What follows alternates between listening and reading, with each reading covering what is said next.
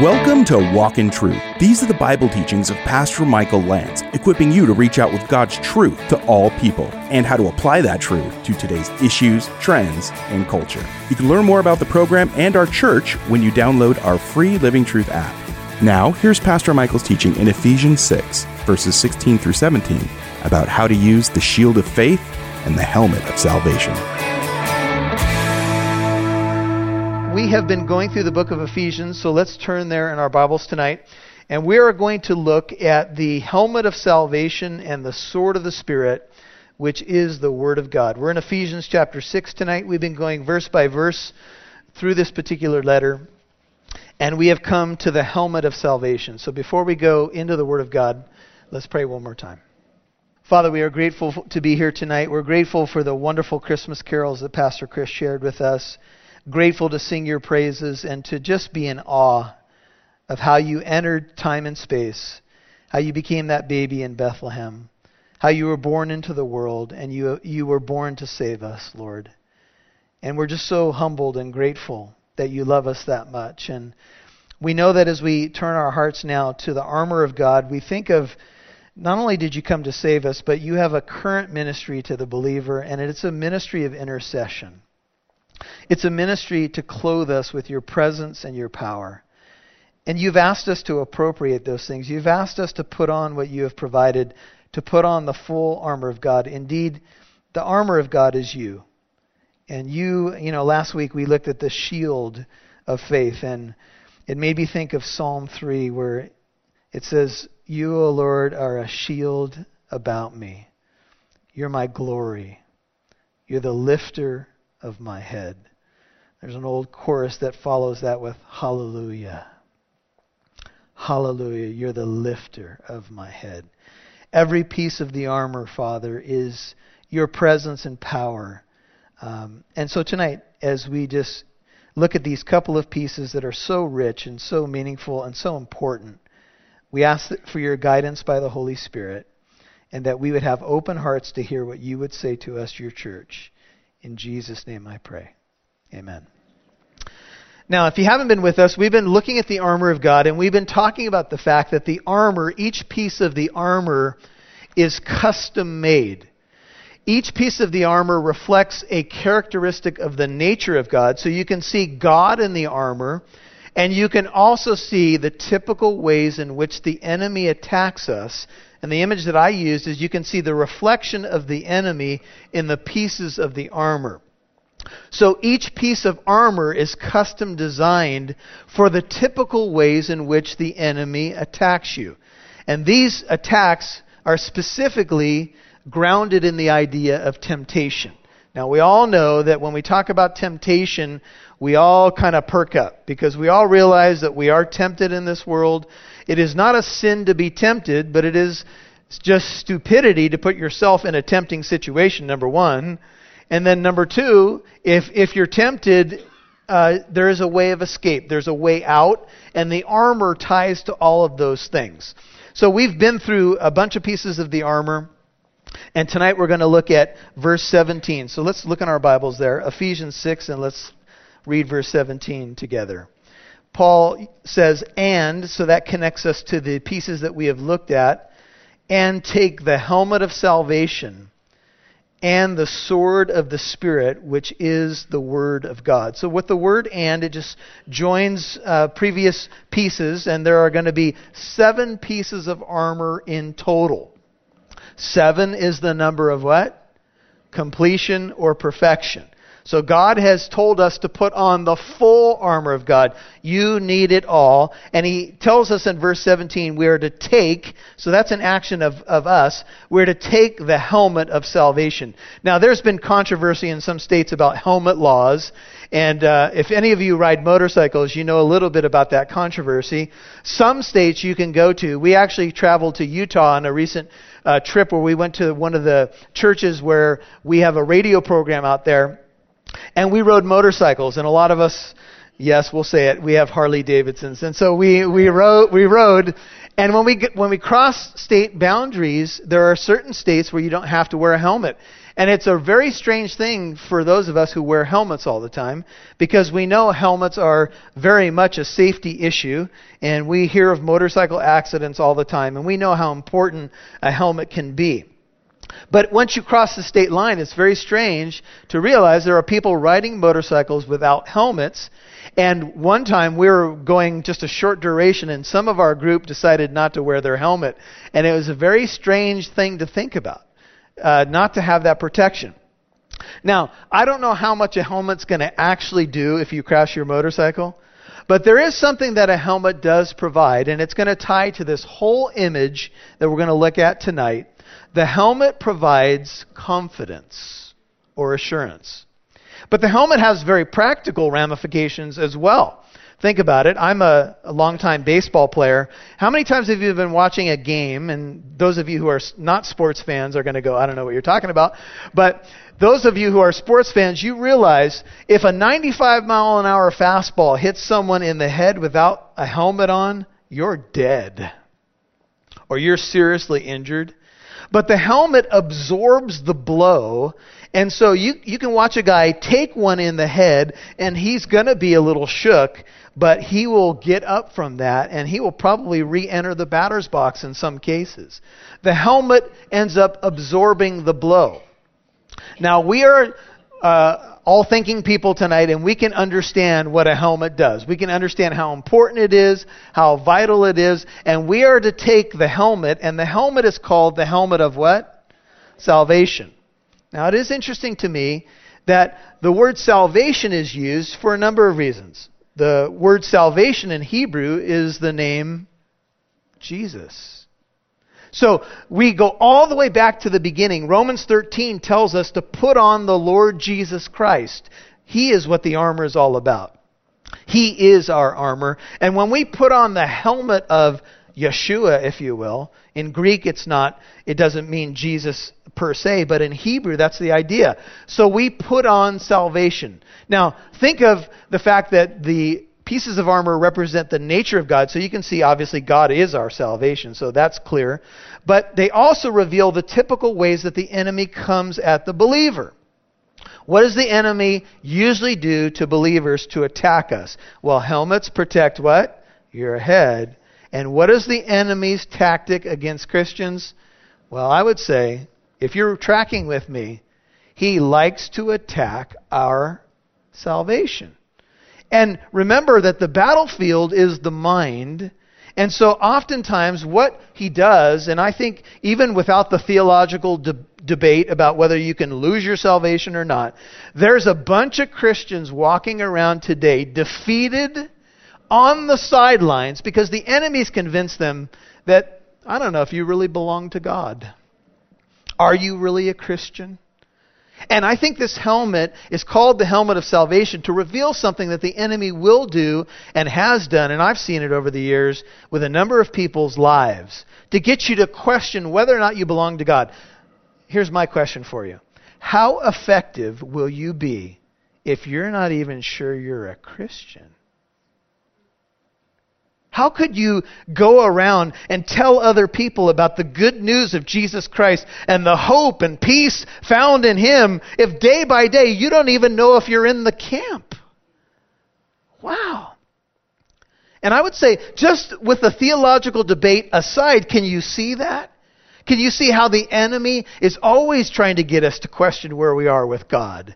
And the onslaught comes at our minds. And we all know how this works, right? Because we, we realize that the attacks come right at us all the time. And we have a helmet of salvation from God.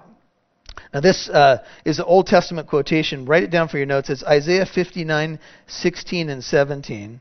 And it says these words, and it's in a context where Israel's been sinning against God. There seems to be no intercessor around. Isaiah 59, 16, and 17. God saw that there was no man and was astonished that there was no one to intercede.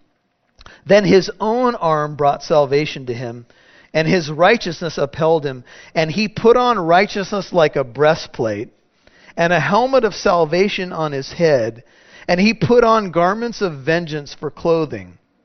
And wrapped himself with zeal as a mantle. That's Isaiah 59, 16 and 17. Now, remember I suggested to you that there may be an additional layer that we need to look at when it comes to the armor, and I just threw it out as a second thing to consider that the Roman soldier is the typical thing that we look at for the armor, but there's also some good case to be made that you can tie this back to the clothing of the high priest. And one thing that we do see is Isaiah was written 700 years before, or at least 600 years before there was ever a Rome and a Roman soldier. And God is putting on these garments of salvation and uh, doing for us what we cannot do for ourselves. Now, back to the Roman military, they had two types of helmets. They had a gal- which was made of leather. You can almost think of the old football helmets, and a cassis, which was metal. The helmet had to had a band to protect the forehead and plates for the cheeks and extended down the back to protect their neck. When the helmet was strapped in place, it exposed little besides the eyes, nose, and mouth. The metal helmets, due to their weight, were lined with sponge or felt. Virtually the only weapons which could penetrate a metal helmet were axes. Talk about some brutal battlefields. No soldier's uniform was complete without the proper helmet. Now, remember when I told you that a helmet can speak of confidence as well? You know, when I go out in the knowledge of who I am in Jesus Christ, that I'm clothed with Him, that I'm filled with the Spirit, I have much more confidence because I know it's the power of God and His Word that is going to uh, be on display, if you will. But when I lack confidence, when I wonder where I'm at with God, man, that's undoing for the Christian. Because then what, what you have left is your flesh. And Paul said, From your flesh comes what? No good thing. And there's a lot of Christians walking around on the battlefield today, and they're wounded because they're not armored up with the knowledge of who they belong to and the fact that they belong to Jesus Christ. So, this is the fifth piece, and I think it's very uh, obvious to us how crucial a helmet is in so many different uh, contexts. You'll hear more from Pastor Michael in a moment. Thanks for tuning in to Walk in Truth today. Did you know there's more where that came from? Download the Living Truth app to listen to more of Pastor Michael's teachings whenever you want. You can even watch videos. And if you're local to Southern California, you can get updates on church events, new studies, and more. Download the free Living Truth app today. Hey, Pastor Michael and the team really appreciate you listening to Walk in Truth. It's our goal to bring you the truth of God's Word and help you apply it to your life, to equip you when people in your community have questions, not to throw the truth in their faces, but to have an answer for the hope you have inside you. Would you please help us with something? Would you please reach out to us today to tell us how Walk in Truth has been a blessing to you? We have a church board, and they would love to hear from our listeners. They want to know how this ministry is reaching you. We would love to know how Pastor Michael's messages have helped you day to day, or even just this one time if you're a first time listener. Please take a couple moments to either call us and leave us a message or email us. The number is 844 48 Truth, or you can email us at contact at walkintruth.com. That's 844 48 Truth. 844 48 Truth, or contact at walkintruth.com. And thank you so much, and God bless.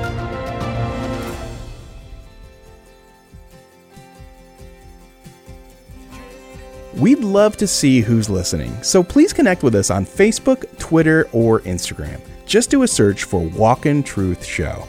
Now, back to Pastor Michael Lance right here on Walk in Truth. And a helmet of salvation on his head, and he put on garments of vengeance for clothing and wrapped himself with zeal as a mantle. That's Isaiah 59, 16 and 17. Now, remember, I suggested to you that there may be an additional layer that we need to look at when it comes to the armor, and I just threw it out as a second thing to consider that the Roman soldier is the typical thing that we look at for the armor, but there's also some good case to be made that you can tie this back to the clothing of the high priest. And one thing that we do see is Isaiah was written 700 years before, or at least 600 years before there was ever a Rome and a Roman soldier. And God is putting on these garments of salvation and uh, doing for us what we cannot do for ourselves. Now, back to the Roman military, they had two types of helmets. They had a galea, which was made of leather. You can almost think of the old football helmets, and a cassis, which was metal.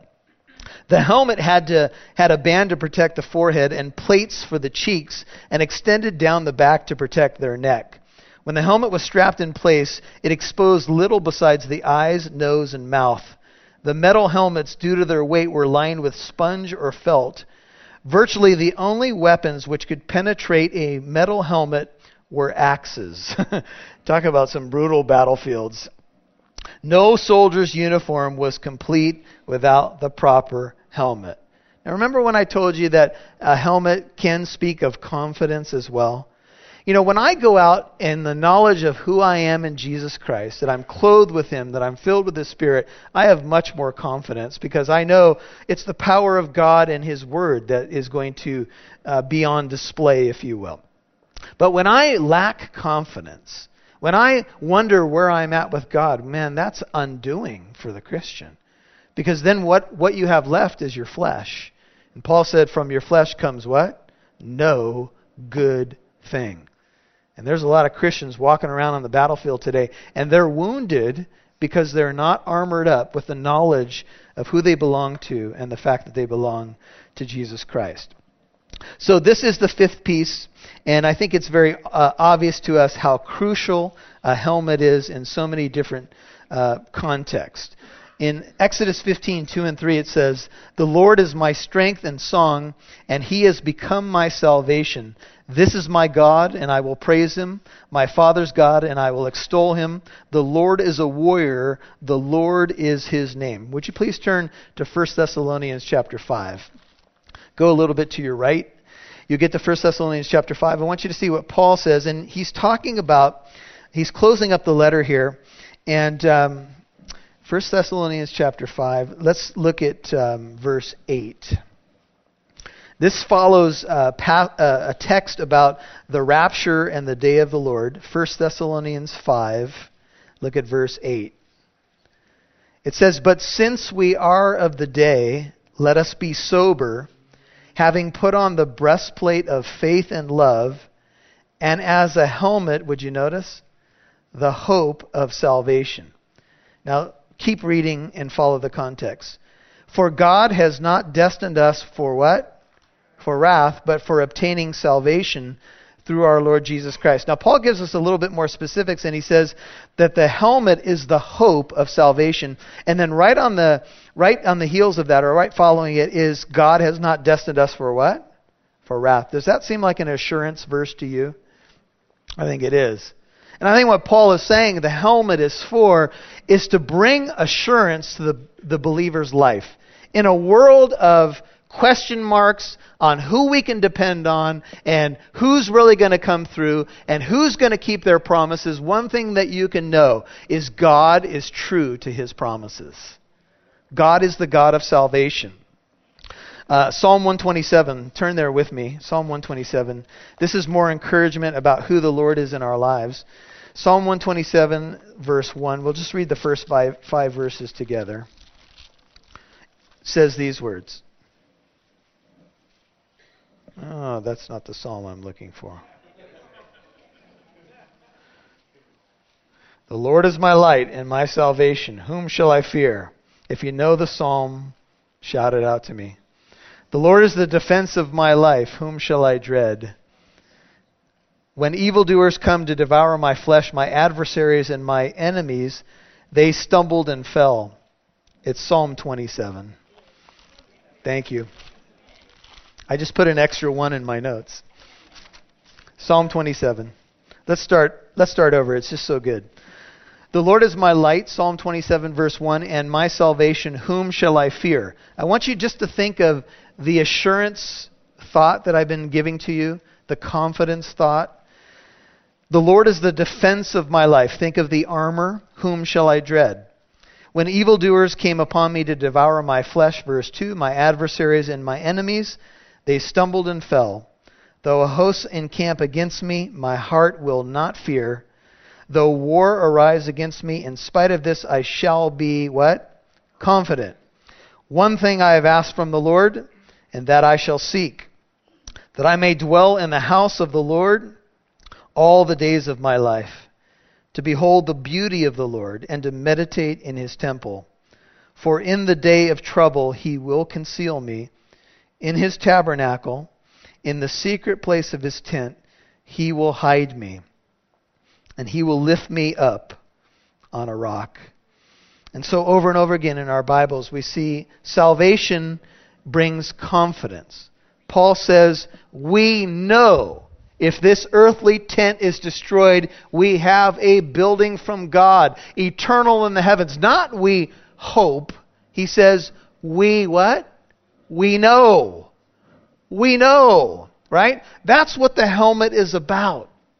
The helmet is about the battlefield of the mind, and you as a believer being able to say, I know to whom I have entrusted my soul, and I know he is able to keep it until that day. Amen?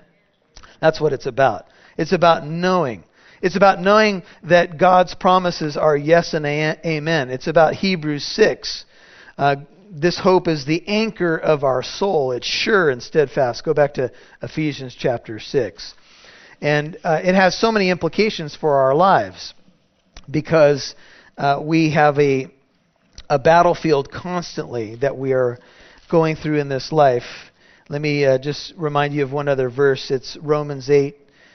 Um, this is verse 37. It says, But in all these things we overwhelmingly conquer through him who loved us. For I am convinced that neither death nor life, nor angels, nor principalities, nor things present, nor things to come, nor powers, nor height, nor depth, nor any other created thing shall be able to separate us from the love of God, which is in Christ Jesus our Lord.